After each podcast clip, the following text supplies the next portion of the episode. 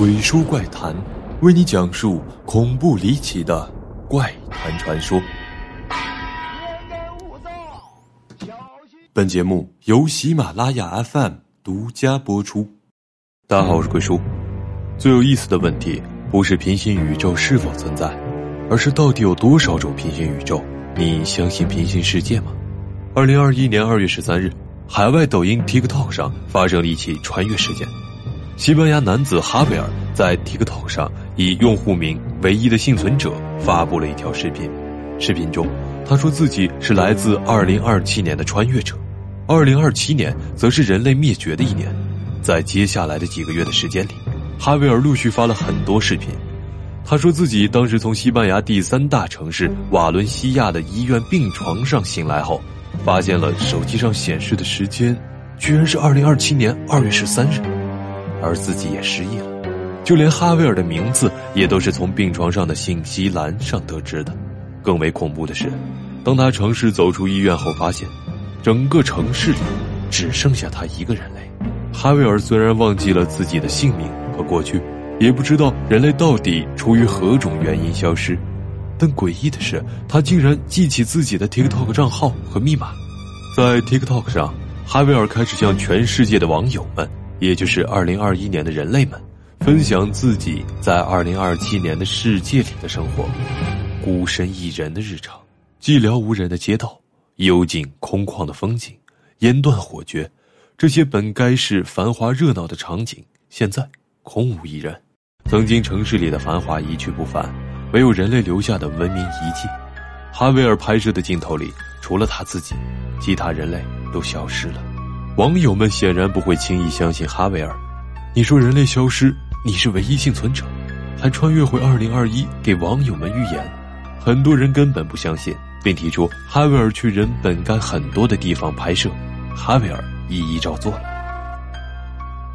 地下通道里的广告是一个办理房屋抵押贷款的公司，街道两侧景观植物长势良好，教堂门上贴着通知，写着做弥撒的时间。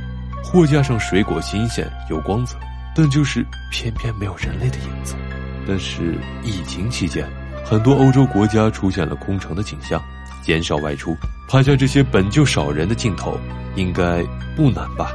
好吧，那么我们提高难度，要求哈维尔去一些更不可能作假的地方。哈维尔还是拍摄下了很多的空镜头，医院经常人满为患，哈维尔拍回来一些没有病患、没有医生。只有灯火通明的医院画面，还能随意进出警局，没有警官的阻拦。交通枢纽如机场、车站，同样没有人影。难道哈维尔真的是唯一幸存者？随着哈维尔事件的发酵，各大媒体纷纷报道了这一穿越事件。一位住在瓦伦西亚的网友说：“他就住在这里，这些地方不可能没有人啊！到底怎么回事？”哈维尔回复他：“我也不知道。”这一切真的很奇怪，我仍没有看到任何人。这里鬼叔要说一点，平行宇宙并不是科幻小说创造出来的概念，而是科学家们根据观测到的事实以及各种宇宙理论进行推理的结果。而哈维尔为了验证他所在的二零二七平行世界与我们所处的现实世界二者存在关联，还将五把钥匙扣放在了他所在的无人世界中的各个角落，结果。二零二一年现实世界里的人们，根据哈维尔提供的地理坐标，他们竟然将这些钥匙扣一一都找到了。依据这个实验，哈维尔想告诉二零二一年的我们，他所处的时间是二零二七年，但空间还是和我们有着某种联系。接着发生的剧情，就和我们玩的一些游戏一样，给出线索。哈维尔在视频里表示，花费了好几个小时，找到了一些与他有关的实验报告。哈维尔说，实验报告里的数据似乎隐藏着上帝数字，有的报告内容描述了与人体等位基因有关的研究。哈维尔作为瓦伦西亚大学的实验对象，这项实验目前仍在进行中，并处在一个两年内可能都看不到人和动物的时期。在整个实验过程中，虽然哈维尔已经完成了穿越到二零二七年的旅程，但在这个与二零二一年相接的平行世界里。他必须依靠自己的意志完成某项计划任务。在接下来的时间里，哈维尔发布的视频越来越多，全世界范围内关注这件神秘事件的人也越来越多。很多 YouTube 上关注他的粉丝破百万，甚至达到了三百多万。时空旅行者意外的成为了2021年的网红，想想都觉得荒诞。但故事才刚刚开始，更多的权威参与到了这场活动中来。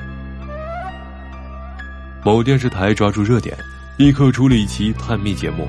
他们在演播厅里事先藏好了一本书，周围监控密布，做好天罗地网，就等着瓮中捉鳖。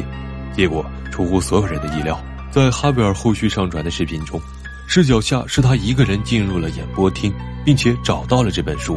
可诡异的是，在后续公布的电视台演播厅监控中，并没有哈维尔本人出现，但是画面捕捉到了门被推开。和一个类似人形的影子，节目方表示推测这个影子就是哈维尔，于是电视台对外宣称哈维尔事件是真实的，也就是说哈维尔在二零二七年人类已经灭绝，他是唯一的幸存者。虽然时间是二零二七年，但是此时的哈维尔却能通过抖音来和二零二一年的我们沟通，两个平行世界存在着某种联系。看到这里，相信哈维尔来自二零二七年小伙伴弹幕里扣一。认为这只是一场精心策划的骗局，或者说是某种具有商业性质的活动，请扣二。哈维尔事件发酵这段时间，网友们有很多的质疑，同样有很多的疑点。一，哈维尔失去记忆，忘记自己是谁，但偏偏记得社交媒体的账号和密码，就好比你失忆了，却还记得几个 T 的学习资料被你放到了哪个文件夹里一样。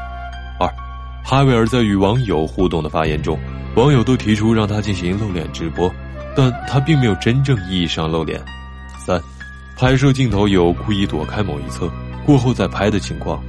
画面玻璃中有人影出现，天空有飞鸟出现。四，随意进出教堂、政府机关等特殊场所，可以加大网民对该事件的信任度，但并不能排除有着合作关系，从而调动庞大的社会资源。五。失忆可以规避掉所有的关于未来的问题，比如这期视频鬼叔是几号更新的？六，海维尔表示自己所在的空间和二零二一有联系，全都停留在了二零二一时候的样子，这也规避掉了出现 bug 的机会。西班牙的媒体已经公布，穿越者哈维尔其实是 BitFilm 的一个拍摄项目，尝试还原平行空间这个创意，然后在 TikTok 上投放。再回到海维尔事件的开始，可以看到每个环节都是有着互动，而每一次回应的是推波助澜，让事件投放到更大的社会舆论中去。像沉默的螺旋一样，海维尔事件中每一个互动环节都是团队在操纵，并且引导网民们认为它真实存在。那么，怀疑的声音会逐渐沉默，相信哈维尔事件是真实的，这个观点就会被放大，观点受到广泛的欢迎。更多真实的网民对平行世界好奇的网友也会参与进来，最终达到全民狂欢。比如电视台的推波助澜，媒体让不明真相的吃瓜群众认为穿越事件是真实的。所谓的找到钥匙扣的，也可能不是真的网友。瓦伦西亚是西班牙第三大城市，搜索到的人口数据显示是八十万。一个八十万人口的城市，当地也有着自己的生活规律和作息时间。欧洲疫情防控也是大的背景，能拍到空旷的场景，甚至不用动用太多的技术层面就能实现。而西班牙的旅游、创意、传媒和游戏行业非常发达，这个拍摄项目的成功已经催生了诸多的账号，纷纷效仿哈维尔，想要证明自己是那个穿越者。其实穿越也好，平行空间也好，都是一个比较小众的领域。之所以能在世界范围内引起如此大的关注，还是因为人类本身好奇。我们在不断的探索未知事物，人类对未知的世界充满了期待。